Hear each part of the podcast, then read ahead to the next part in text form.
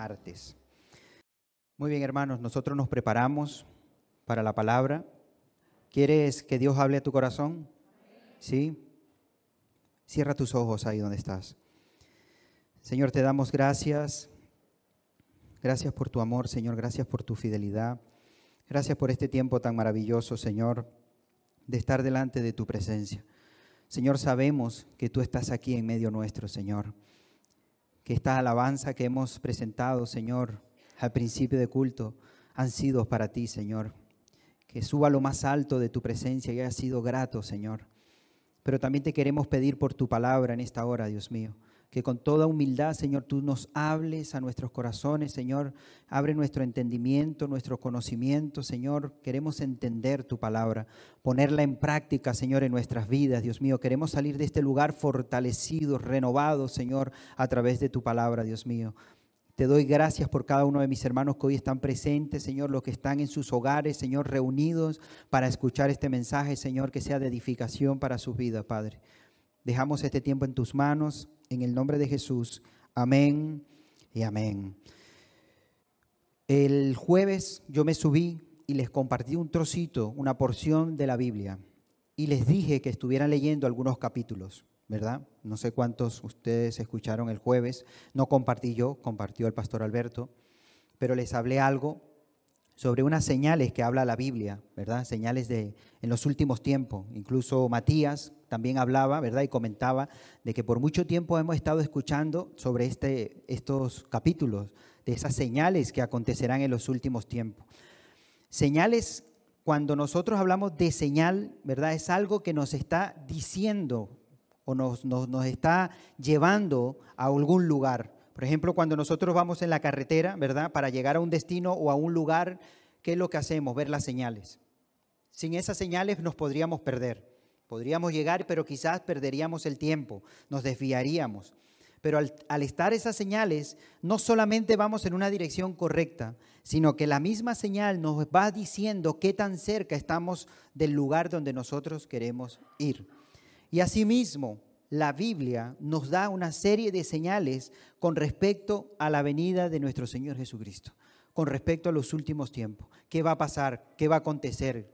¿Cómo se va a llevar a cabo? ¿Cómo será el carácter de las personas de los últimos tiempos? ¿Qué va a acontecer a nivel mundial? Todo eso lo dice las escrituras. Y es curioso cuando uno le habla a alguien y le dice, ¿sabes algo? La Biblia dice todo lo que va a pasar. Y las personas dicen, la Biblia, la palabra de Dios va a decir algo de lo... Sí, sí, la Biblia habla.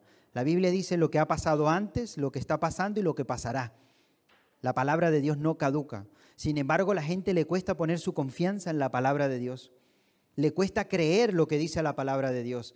Y son capaces de poner más su esperanza y su confianza en el periódico del día a día, que caduca en ese día, encima, porque lo lees y ya no te sirve para el día de mañana, pero sin embargo está más atento a ese tipo de noticia que a las noticias y las señales que nos habla la palabra de Dios. Y realmente somos llamados a conocer la verdad, a conocer la palabra de Dios, que es lo que nos va a mostrar qué es lo que va a pasar en esos tiempos, qué va a acontecer y sobre todo cómo debemos comportarnos nosotros en esos tiempos. Porque está bien que sepamos, pero ¿cómo será nuestra actitud? ¿Cómo es nuestro comportamiento? ¿Me voy a asustar? ¿Me voy a esconder? ¿No voy a salir? ¿Me voy a callar? ¿Qué debo hacer cuando todo esto esté aconteciendo? La palabra nos enseña.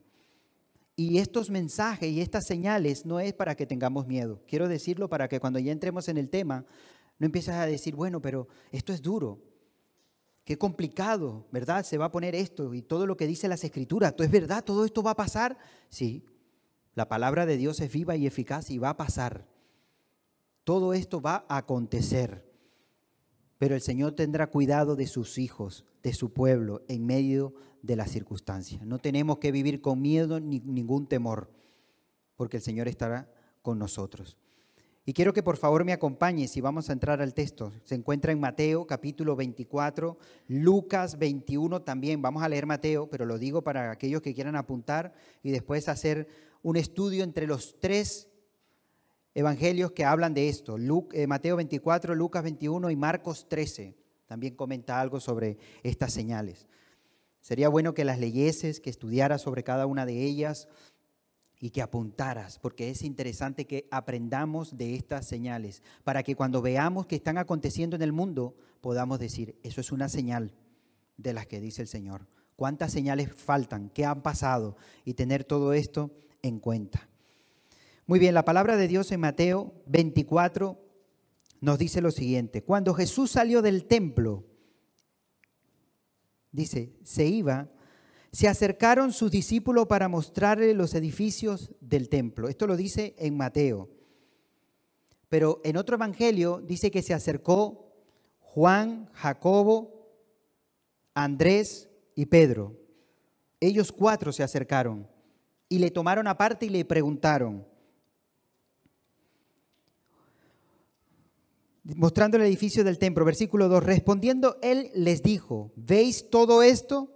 De cierto os digo que no quedará aquí piedra sobre piedra que no sea derribada. Qué duro, ¿no? Los discípulos están presumiendo del gran templo que tienen, algo hermoso, precioso, que cuando lo veían cualquier persona les llamaba la atención por su altura, por su forma. Es más, dice que una de las piedras en las cuales se formaron y se pusieron en ese templo llegó a medir 12 metros de largo, 12 por 3 por 3. Fíjense ustedes la dimensión de una piedra que fue construida ese templo. Y que el Señor diga, no quedará piedra sobre piedra, es difícil, ¿verdad? Quizás para ellos dirían, esto no va a pasar, Señor. ¿Quién va a derribar este templo? Esto no puede llegar a pasar. Pero sin embargo el Señor Jesús, que lo sabe todo, ya le está profetizando y le está diciendo lo que va a pasar con ese templo en la cual ellos están presumiendo. Ahora bien, cuando leemos el versículo 3 dice, y estando él sentado en el monte de los olivos, los discípulos se le acercaron aparte diciendo, dinos cuándo van a pasar estas cosas. Pero cuando, quiero hacer un alto aquí, porque dice que ya no está en Jerusalén, ya no está cerca del templo, dice que está en el monte de los olivos y hay una distancia de ese lugar al otro. Quiere decir que cuando Jesús mantuvo la conversación con ellos, ellos no quedaron quietos. Ellos quizás comenzaron a hablar o a pensar lo que el Señor les estaba diciendo, porque el Señor dijo esto, tuvieron que bajar por el torrente de Cedrón y después comenzar a subir lo que es el monte Los Olivos o Getsemaní, que déjeme decirle algo que es una cuesta que cansa, ¿eh? Donde el pastor la hace caminando cuando está en Jerusalén y van a visitar el Monte de los Olivos, lo hacen esa cuesta, hacen todo ese camino. Y dice que cuando llegaron al Monte de los Olivos, Jesús solía ir mucho a ese monte, al Monte de los Olivos. ¿Y para qué Jesús solía ir mucho al Monte de los Olivos? Una, para estar solo. Y dos, porque dice que ahí se iban las noches a orarle al Padre en ese lugar. Es un lugar precioso, es un lugar donde podemos tener una panorámica completa de Jerusalén. Preciosa. Ustedes han visto esa fotografía, ¿verdad? Donde se ve toda Jerusalén. Esas fotografías son tomadas en el Monte de los Olivos. Dice que están ahí en el Monte de los Olivos, quizás están sentados, están todos viendo ahí el templo, están hablando en el Monte de los Olivos y de repente en esa conversación es donde él dice, dinos, ¿cuándo serán estas cosas? ¿Y qué señales habrá de tu venida y del fin de los siglos? Tres preguntas le hacen en ese momento al Señor. Ellos querían saber, quería que el Señor en, todo el conocimiento que tenía les revelara lo que iba a pasar. Y el Señor les va a hablar y les va a decir de, lo que, de, de esas preguntas que les han hecho sus discípulos. Y gloria a Dios que se atrevieron a hacer esas preguntas. Yo a veces doy gracias a Dios por diferentes preguntas que se han hecho en la Biblia porque gracias a esas preguntas se nos dan a nosotros ciertos conocimientos, porque fueron hombres o mujeres que hicieron la pregunta. Y esa pregunta llevó a que Jesús les, les respondiera así. Respondiendo Jesús les dijo, mirad que nadie os engañe. Lo primero que el Señor le dice de todo lo que ellos están preguntando es, mirad que nadie os engañe. Que tengan a que estén atentos a los que se van a acercar cuando el Señor no esté con ellos y no se dejen engañar, porque vendrán muchos en mi nombre diciendo, yo soy el Cristo y a muchos engañarán. Fíjate lo que dice el Señor. Dice que vendrán muchos en mi nombre y engañarán a muchos. Muchos serán engañados porque se harán pasar por Cristos, por Cristo, por ungidos, ¿Y cuántas personas a la luz del tiempo se han hecho llamar y se han hecho pasar por Cristo? Y mucha gente le ha seguido y han caído en ese engaño y en ese error. Y sin embargo ya el Señor les está diciendo a ellos y a nosotros, mirad que no os engañen. Y todavía hoy por hoy se siguen levantando falsos ungidos, engañando a tantas personas y aprovechándose de, las personas por, el, por la falta de conocimiento, ¿verdad? Y lo que hacen es enriquecerse y favorecerse hacia ellos mismos, haciéndose pasar por ungidos de Dios en las cuales el Señor dice, tengan cuidado, porque esas son señales de los últimos tiempos. Y cada vez se van a levantar más en diferentes lugares. Y el Señor dice que nosotros tenemos que estar muy pendientes y no dejarnos engañar. Versículo 6. Y oiréis de guerras y rumores de guerras. ¿Habéis oído algo de eso en estos tiempos? ¿Sí? rumores de guerra. Mirad que no os turbéis. Tranquilos, no tengan miedo, dice el Señor. Cuando estén escuchando rumores de guerra y todo esto, el Señor dice, no tengan miedo. Y si no veamos cómo nuestros hermanos en Cristo que están en Ucrania, ¿verdad? Ellos están con una paz, tú los ves y tienen una paz porque confían en el Señor. Lo que sí piden es que estemos orando, por ellos, que estemos intercediendo por nuestros hermanos, que estemos atentos y podamos en la finalidad de cualquier hermano que se encuentre cerca de ese lugar, poderles ayudar. Pero no sentir miedo, no preocuparnos. ¿Por qué? Porque lo dice la palabra de Dios, que oiréis rumores de guerra. Y todo esto va a acontecer, esas son las señales de esos tiempos. Y sí, Señor, y estas son las señales. Sí, sí, esas son señales de los tiempos del Señor. Y el tiempo del Señor se está acercando. ¿Y qué significa? Que tenemos que ir viendo estas señales. Y es tremendo lo que está pasando. Y a veces uno dice, pero ¿cómo es posible que en, este, en, estos siglos que estemos viviendo, en el siglo XXI estemos viviendo estos acontecimientos? Pero es la realidad, eso va a pasar porque es bíblico, está establecido en la palabra de Dios. Y como dice el pastor, lo bueno de todo esto es lo malo que se está poniendo porque estamos viendo que cada vez se cumple más la palabra de Dios. ¿Y quiénes van a estar viviendo desesperados? ¿Quiénes están angustiados? ¿Quiénes están turbados? ¿Quiénes viven angustiados en todo y medio de todas estas personas? Los que no tienen a Cristo en su corazón, los que no han confiado en Dios, los que no conocen su palabra y su señal y no tienen de qué agarrarse y de qué aferrarse, donde han puesto su confianza en el hombre, en el político, en el presidente, en su familia, en lo material. Ese es el que va a sufrir por eso dice la palabra, maldito el hombre que confía en el hombre. Porque nuestra confianza está puesta en Dios, nuestra confianza está puesta en el Señor. Él es nuestra fortaleza, Él es nuestra roca. Él es el que nos va a ayudar en medio de la circunstancia. Y tenemos una herramienta eficaz que nos ha dado el Señor, que es la oración. Esa oración que dice, la oración eficaz del justo puede mucho, en la cual cuando pasen estos tiempos difíciles y complicados es cuando más el pueblo de Dios se tiene que unir y orar para que sea el Señor quien tome el control en medio de todo esto. Y a veces, aunque no entendamos por qué pasan estas cosas y cuando no entendamos por qué el Señor las permite, porque nuestro conocimiento humano queda muy limitado, muchas veces el Señor las permite para que el pueblo de Dios se una, para que la gente busque de Dios, para que se dé cuenta que ya no hay otra, otro camino, no hay otra circunstancia, no hay otra forma, sino que la única manera de salvar sus vidas es acercarse al Dios, al único que tiene la respuesta y la solución en medio de la circunstancia. Pero es así. Es extraño, pero donde hay más libertad para predicar el Evangelio es donde los cristianos menos salen a predicar la palabra de Dios. Pero en aquellos países donde más se limitan, donde más se prohíbe, donde incluso son capaces de arriesgar su vida por predicar el Evangelio, los hermanos son valientes, esforzados y hacen lo posible para que el Evangelio sea expandido y predican sin ningún miedo. Y uno dice, ¿cómo es eso? Por eso el Señor permite ciertas circunstancias para que el Evangelio se expanda, para que crezca. Y si no, miren ustedes cómo comenzó el Evangelio a expandirse con los primeros creyentes, la, iglesia primitiva, cómo comenzó el Evangelio a expandirse, porque un hombre murió apedreado. Nuestro hermano Esteban, el primer Martín, fue apedreado. Dice que los creyentes tuvieron miedo y comenzaron a salir de Jerusalén. Si no fuese así, estuviesen metido en Jerusalén.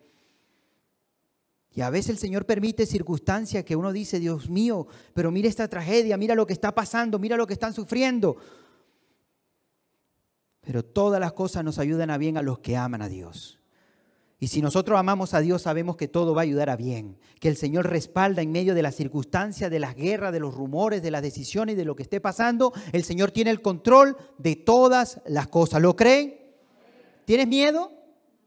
Ah, gloria a Dios, hubo alguien que me lo dijo de una vez. No tenemos que tener miedo, hermanos. Esto no es para tener miedo. El Señor no dijo, no dio estas señales para que vivamos con miedo. Por eso es que el Señor les está diciendo, y oiréis de guerra y rumores de guerra. Y después dice, mirad, no os turbéis, no se preocupen, no tengan miedo, porque es necesario que todo esto acontezca, pero aún no es el fin. Todo esto va a acontecer, pero aún no es el fin. Porque se levantará nación contra nación, reino contra reino y esto estamos viendo, que se está levantando nación contra nación, reino contra reino, y unos apoyan un lado, el otro apoya otro lado, y se están dividiendo, y esto está, uno no sabe cuándo va a terminar todo esto.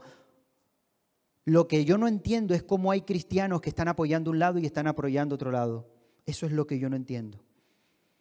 Porque nosotros no somos llamados a apoyar un país u otro país, porque nuestra ciudadanía está en el cielo, no en la tierra, y somos peregrinos en este mundo.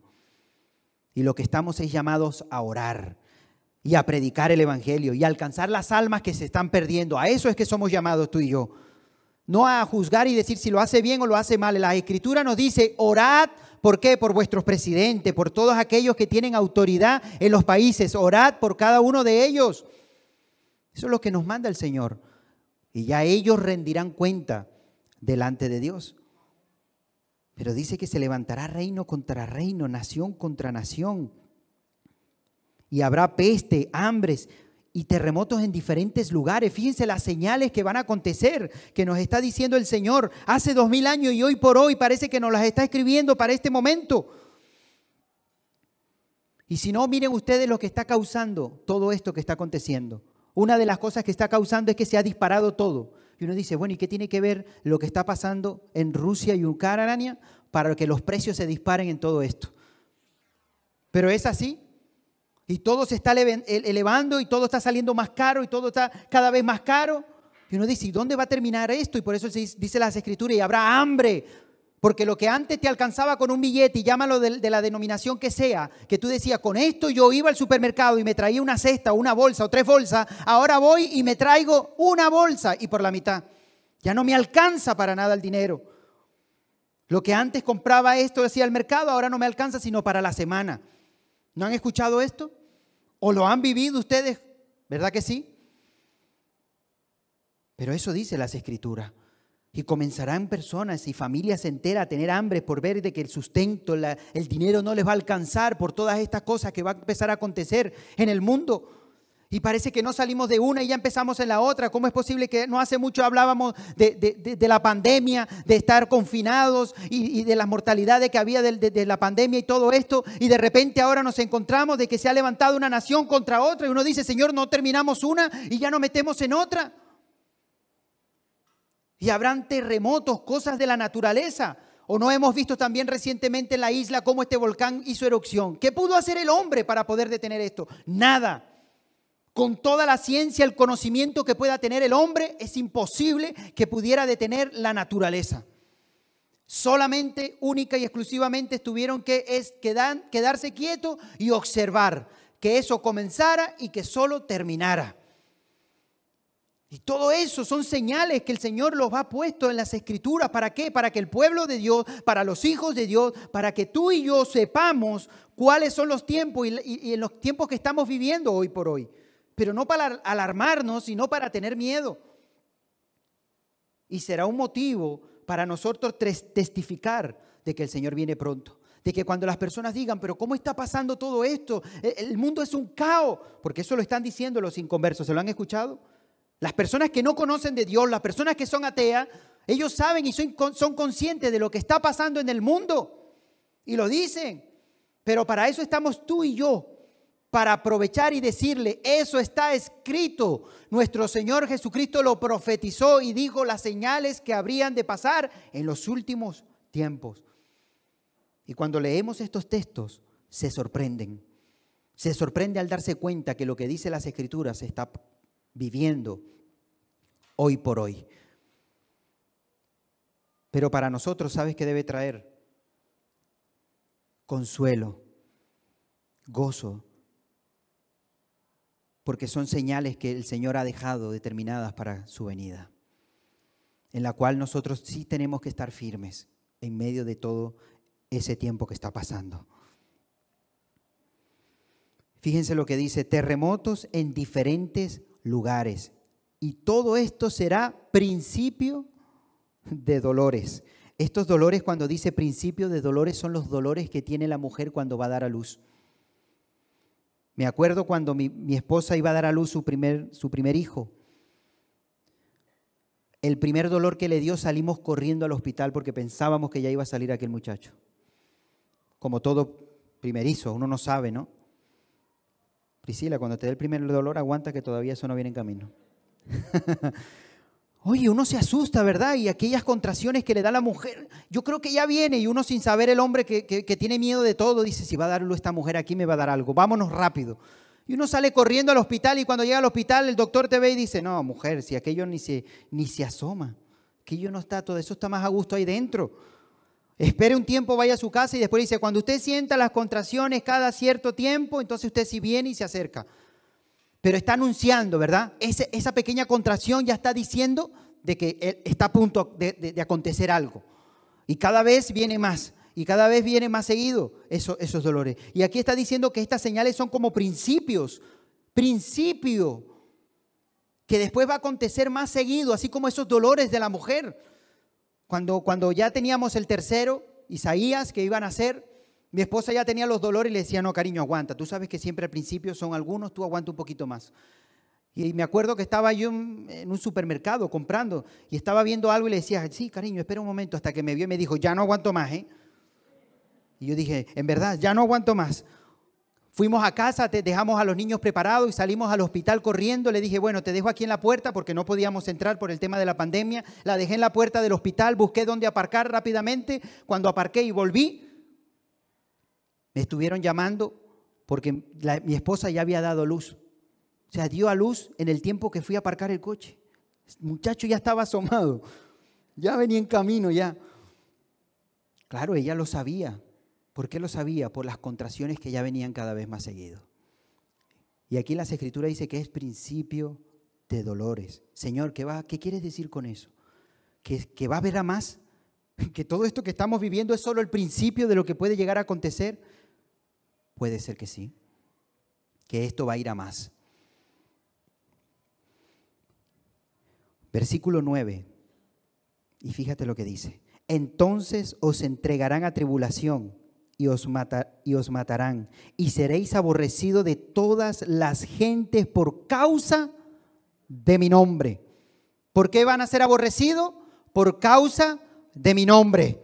De muchas gente. Hay gente que se preocupa, se preocupa tanto en agradar a otros cuando las escrituras dice, ¿sabes algo? Te van a aborrecer. Pero no, hay creyentes que quieren agradar. Y si para agradar a los demás yo tengo que pasar desapercibido siendo cristiano, pues lo voy a hacer. Pero yo quiero agradar a los demás. Mira, vamos a esforzarnos por agradar a Dios, que es al único que debemos agradar. Y no nos esforcemos por agradar al hombre, porque tarde o temprano te dejarán solo, tarde o temprano te abandonarán y te traicionará el hombre. Pero hay alguien que es fiel y justo y siempre estará con nosotros todos los días hasta el fin del mundo. Y él dijo, si me vas a servir, me vas a honrar y me vas a ser fiel, te van a aborrecer en este mundo. Y no sé cuántos de ustedes han sido aborrecidos por ser creyentes. No sé cuántos de ustedes han perdido un trabajo por decir yo soy cristiano. No sé cuántos de ustedes le han dejado de hablar sus seres queridos porque ustedes han pasado a ser cristianos. Y el Señor le dijo, lo dijo, y lo dijo aquí en las escrituras, que esas serán unas de las señales. Y quiero leerles dos evangelios que aportan algo más con respecto a esto, de lo que los entregarán en tribulación, matarán y seréis aborrecidos, ¿verdad? Fíjense lo que dice, por ejemplo, Marcos capítulo 13. Marcos capítulo 13.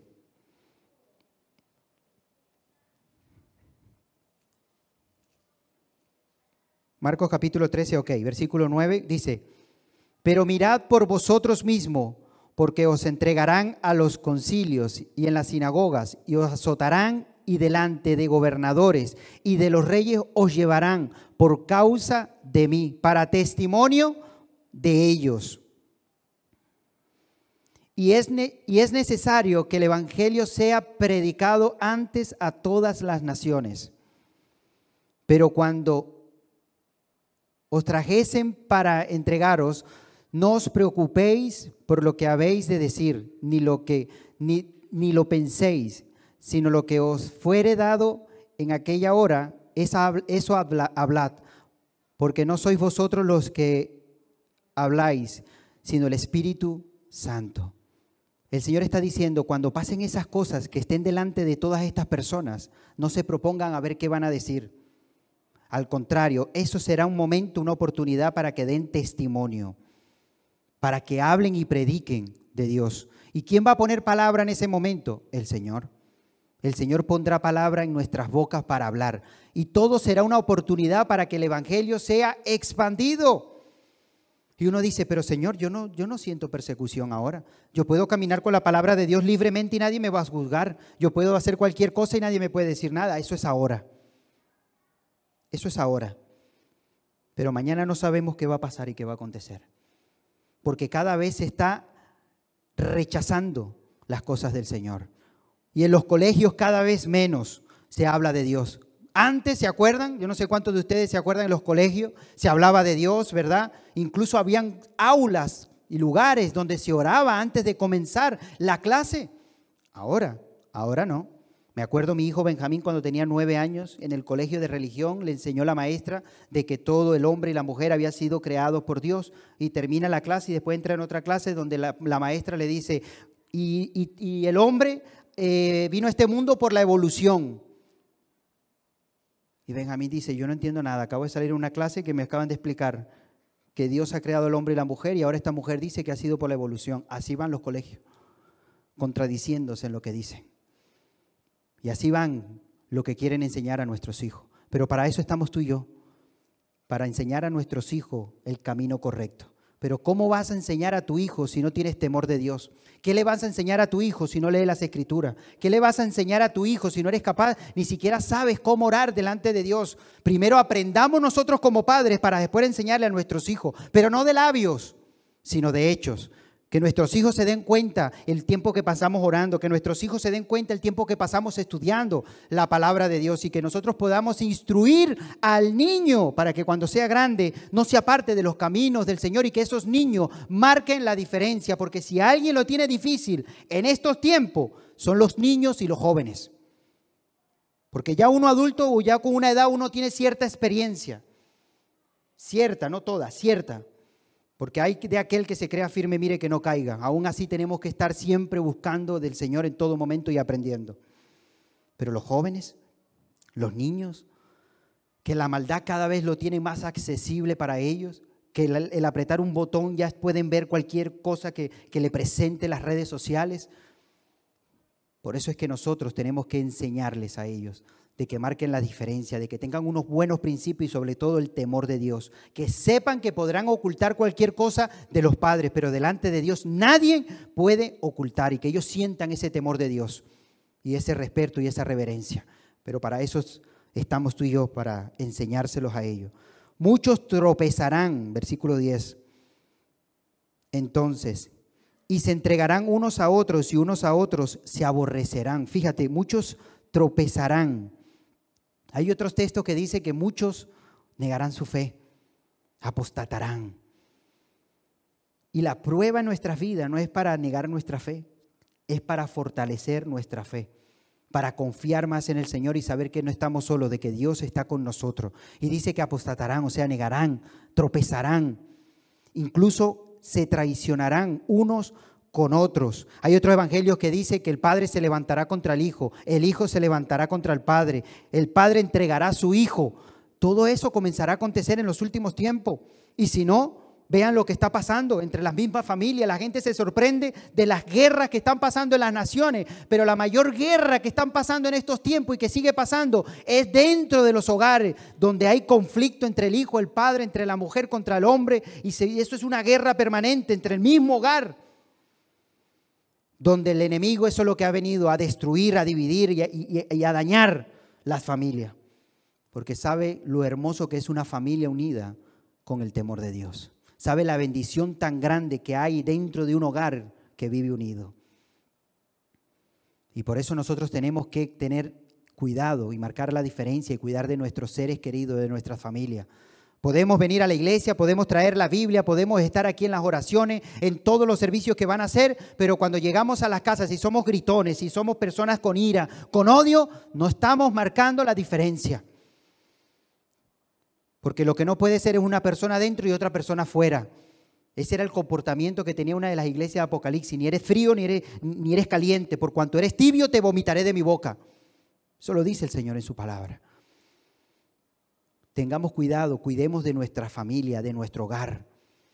Que siempre tengamos ese tiempo de oración, de búsqueda, de estudio de la palabra de Dios. Y que el Señor siempre tenga cuidado de nosotros en esos tiempos tan difíciles. Versículo 11, y muchos falsos profetas se levantarán y, engañarán a muchos. Fíjate, se levantarán que falsos Cristo, falsos ungidos, pero después dice, y falsos profetas también se levantarán y cómo la gente busca a esos falsos profetas, que le digan lo que ellos quieren oír. Y tú serás y tú tendrás y el Señor te estará contigo, te bendecirá, te prosperará. Y esos hombres están diciendo continuamente estas palabras y la gente le gusta, le fascina escuchar ese tipo de, palabras que endulcen su corazón, que, que quieran agarrar lo que su corazón quiere, pero lo que realmente no buscan es la voluntad de Dios. Y muchos falsos profetas se están levantando y están haciendo mucho daño.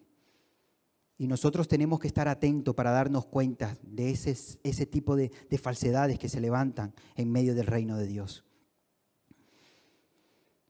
Qué curioso que diga falsos Cristo y falsos profetas. Versículo 12. Y por haberse multiplicado la maldad, el amor de muchos, ¿qué pasará? El amor de muchos se enfriará a causa de la maldad que irá en aumento. Y uno escucha en, las noticias, fulano mató a no sé quién, y el padre descuartizó a su hijo, y el padre agarró, mató a sus niñas y la echó. Y, y tú dices, Dios mío, ¿cómo es posible esta noticia? Esto es algo escalofriante, esto es tremendo lo que está pasando. Pero la Biblia dice, y la maldad irá en aumento. Y decimos, Dios mío, pero ¿cómo la maldad va a ir aumento? O sea, ¿qué, más? ¿Qué, ¿Qué es lo peor que puede llegar a pasar? Pues no lo sé, no lo sé, pero la Biblia dice que la maldad irá en aumento y es tal la maldad, tal la maldad en el mundo que va a ir en aumento, que el amor de muchos, de muchos que tenían el amor y ese fuego se va a enfriar. Ese amor hacia Dios, ese amor hacia, hacia las cosas del Señor, pero también ese amor hacia el prójimo, porque cada uno velará por lo suyo serán egoístas en aquellos tiempos, tendrán poca sensibilidad espiritual y de ayuda los unos por los otros. Y si no, véanlo.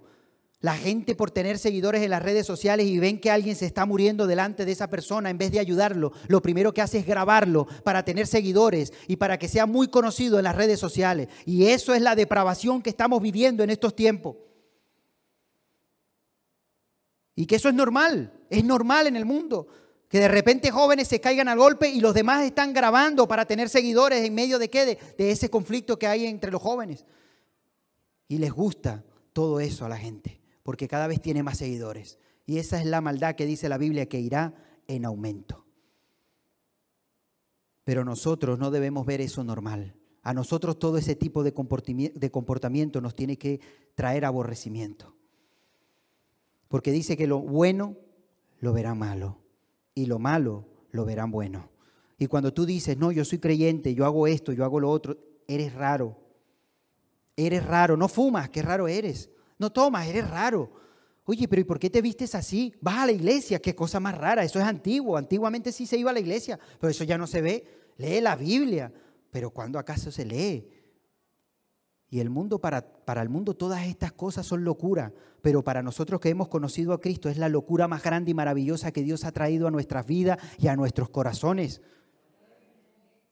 Y la gente dice, qué pérdida de tiempo. ¿Cómo es que sigues en eso? ¿Cómo es que sigues metido en aquello? Te vas a dar cuenta que todo el tiempo que has estado viviendo y haciendo tantas cosas ha sido una pérdida de tiempo. ¿Tú te imaginas que eso, que eso no sea real, que todo ha sido un montaje?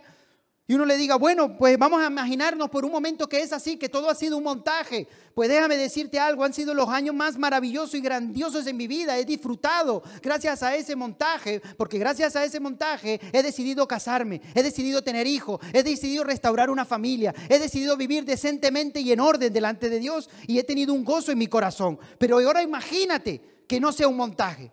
Tú imagínate que lo que yo te estoy diciendo es verdad. Tú imagínate que existe Dios que hay que ser salvo a través de nuestro Señor Jesucristo, que existe el cielo y existe el infierno, y el que no acepte a Cristo como su Salvador tendrá condenación, que la paga del pecado es muerte. Imagínate que todo eso es real. ¿Tú crees que perdería algo yo? No, ¿verdad? Pero tú sí perderías algo. Y algo muy, muy importante, porque estamos hablando de la eternidad. Pasarás eternamente en el infierno. Y esa es la realidad es la realidad, en la cual muchos no quieren creer en ella, en la cual el Señor nos está llamando y nos está diciendo, en los últimos tiempos el amor de muchos se enfriará. ¿Por qué? Por causa de la maldad que era en aumento. Versículo 13, más el que persevere hasta el fin, ese será salvo. El que persevera en medio de la circunstancia, el que persevera en medio de las aflicciones, el que persevera en medio de las pruebas, el que persevera en medio de este mundo corrompido, ese que persevere hasta el fin, ese será salvo.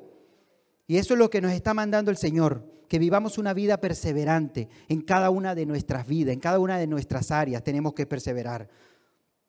Y el Señor en todo esto que nos está diciendo, a ti y a mí nos está diciendo que nos debemos comportar de la siguiente manera.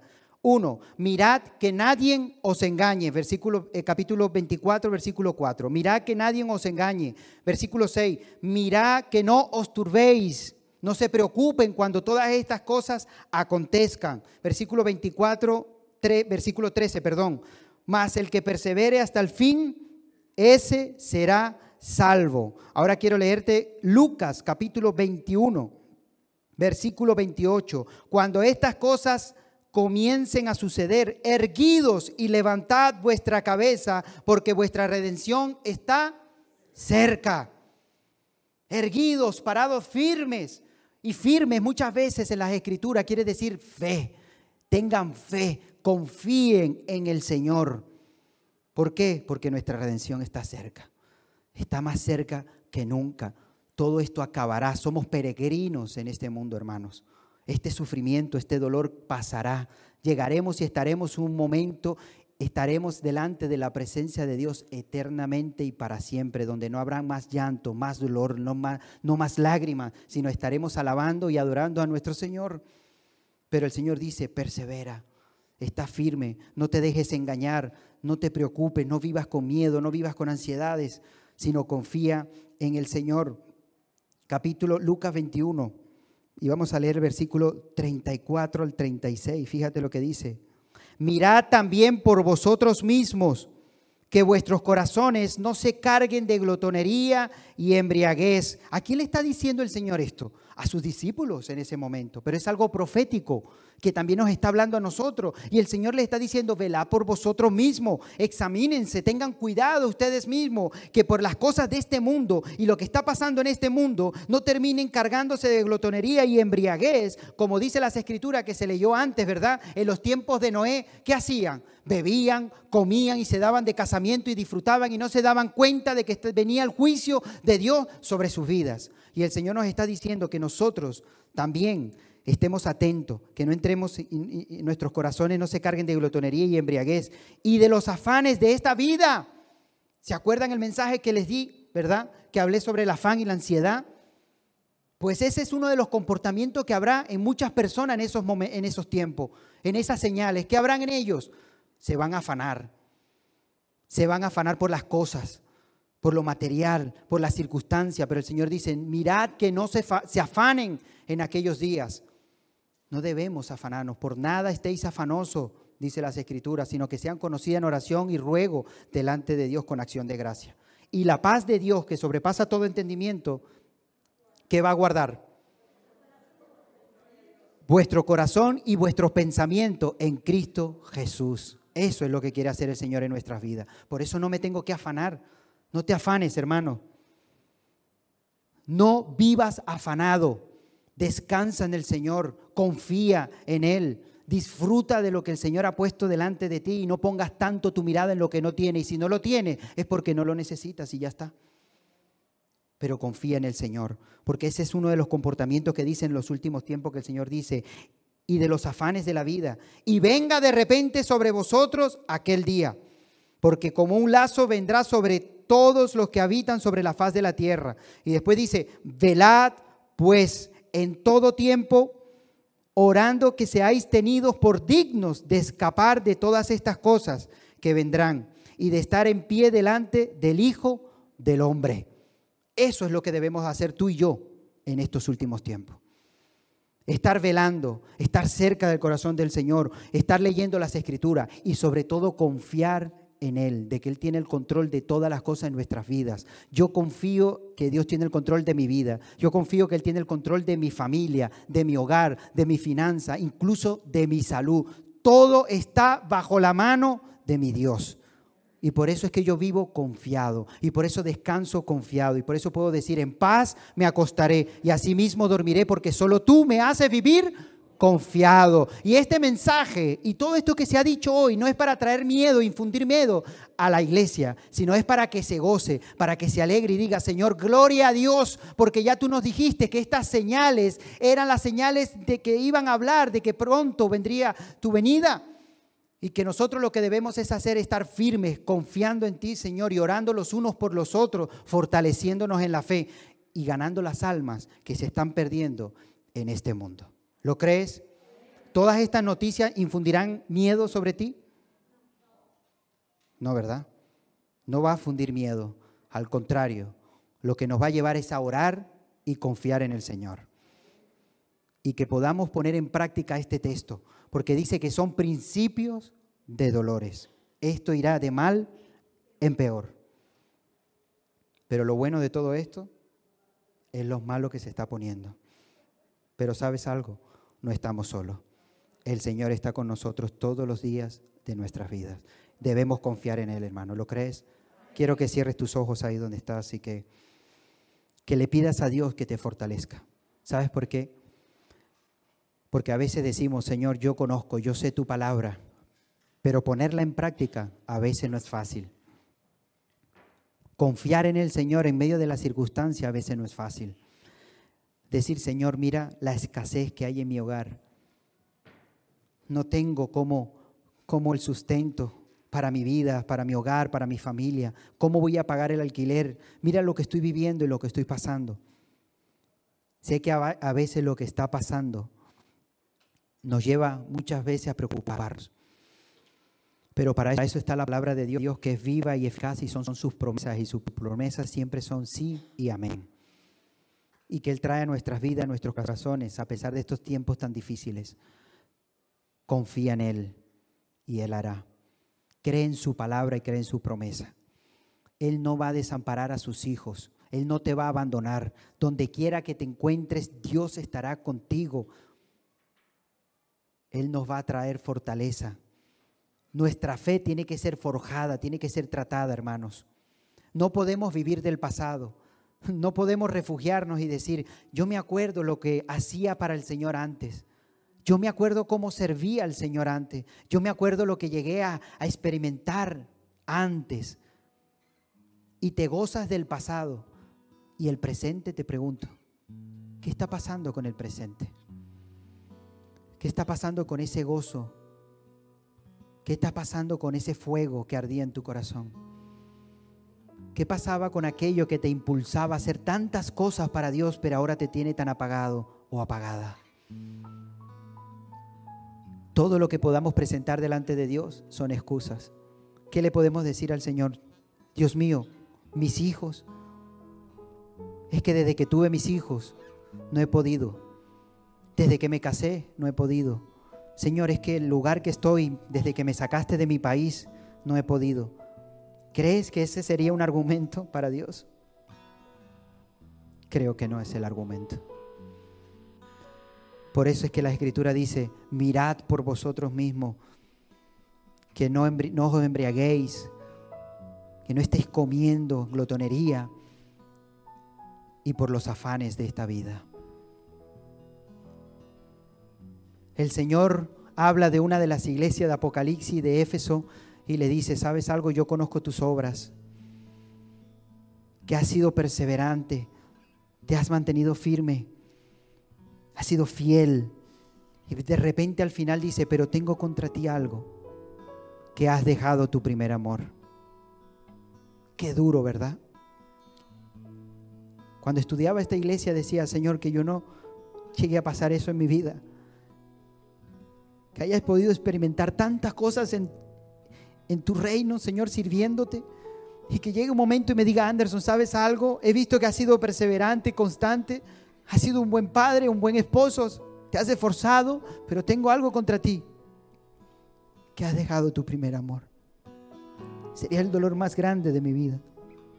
Ese amor que cambió y transformó mi vida. Ese amor que me sacó de las tinieblas su luz admirable. Ese amor que me llevó a conocer la verdad y la verdad me hizo libre. Ese amor que me llevó a renunciar tantas cosas por servirle a Él. Y ahora el Señor me confronta y me diga, tengo contra ti que has dejado ese primer amor. Hermanos, que el amor sea constante. Que el fuego, la pasión, la podamos mantener constantemente en nuestros corazones. Que aprendamos a humillarnos todos los días delante de Dios que no seamos altivos, orgullosos, que no queramos comportarnos como esos hombres de este mundo, que solo buscan y velan por sí, por sí mismos. El Señor dio un ejemplo extraordinario de tal humillación que llegó a postrarse y lavar los pies de sus discípulos. Eso lo hizo nuestro Señor Jesucristo. Y dijo, esto hago como ejemplo de lo que vosotros debéis hacer. Nosotros estamos para servirnos los unos a los otros. Yo estoy para servirles a ustedes. El pastor está para servir. Y cada uno de nosotros estamos para servirnos, para ayudarnos, para orar los unos por los otros. Y estamos viviendo estos tiempos complicados y difíciles, claro que sí, pero donde Dios está llamando a sus hijos, a su pueblo, a su remanente donde Dios quiere despertarlos, donde quiere que el, Espíritu de Dios llene nuestros corazones. Y a veces vamos a sufrir y a veces salcarán lágrimas de nuestros ojos, pero donde el Señor va a decir, nunca estuviste solo, yo estuve a tu lado, a pesar de los tiempos difíciles, yo estuve a tu lado. Yo te doy gracias. Gracias por tu amor, Señor. Gracias por tu fidelidad, Dios mío. Gracias porque a pesar de nuestras debilidades, de nuestros errores, Señor, nuestro mal comportamiento, Señor. Tú eres fiel y justo para perdonar nuestros pecados. Y hoy nos arrepentimos. Nos arrepentimos, Señor, de, todas las cosas que hemos estado haciendo y que a ti no ha sido de tu agrado. Nos arrepentimos de nuestros malos pensamientos, de toda palabra que ha salido obscena de nuestros labios, Dios mío, de nuestro carácter que nos ha impulsado quizás a hacerle daño a otras personas. Señor, te pido perdón, Padre. Sana mi corazón, sana mi mente, Señor. Crea en mí un corazón limpio, Señor. Y ayúdame a perseverar hasta el fin, Señor. Pero no solamente yo, sino mi familia, Señor. Tu iglesia, Padre. Somos conscientes que separado de ti, nada podemos hacer. Que vivimos para ti, Señor. Hemos sido creados para alabarte y adorarte al único al Rey de Reyes y Señor de Señores, al que en su infinita misericordia puso su, su mano sobre nosotros y nos llamó con un propósito, que ese propósito se cumpla en nuestras vidas. Confiamos en ti y creemos en ti. Y toda la gloria te la damos a ti porque eres el único. En el nombre poderoso de Jesús. Amén y amén.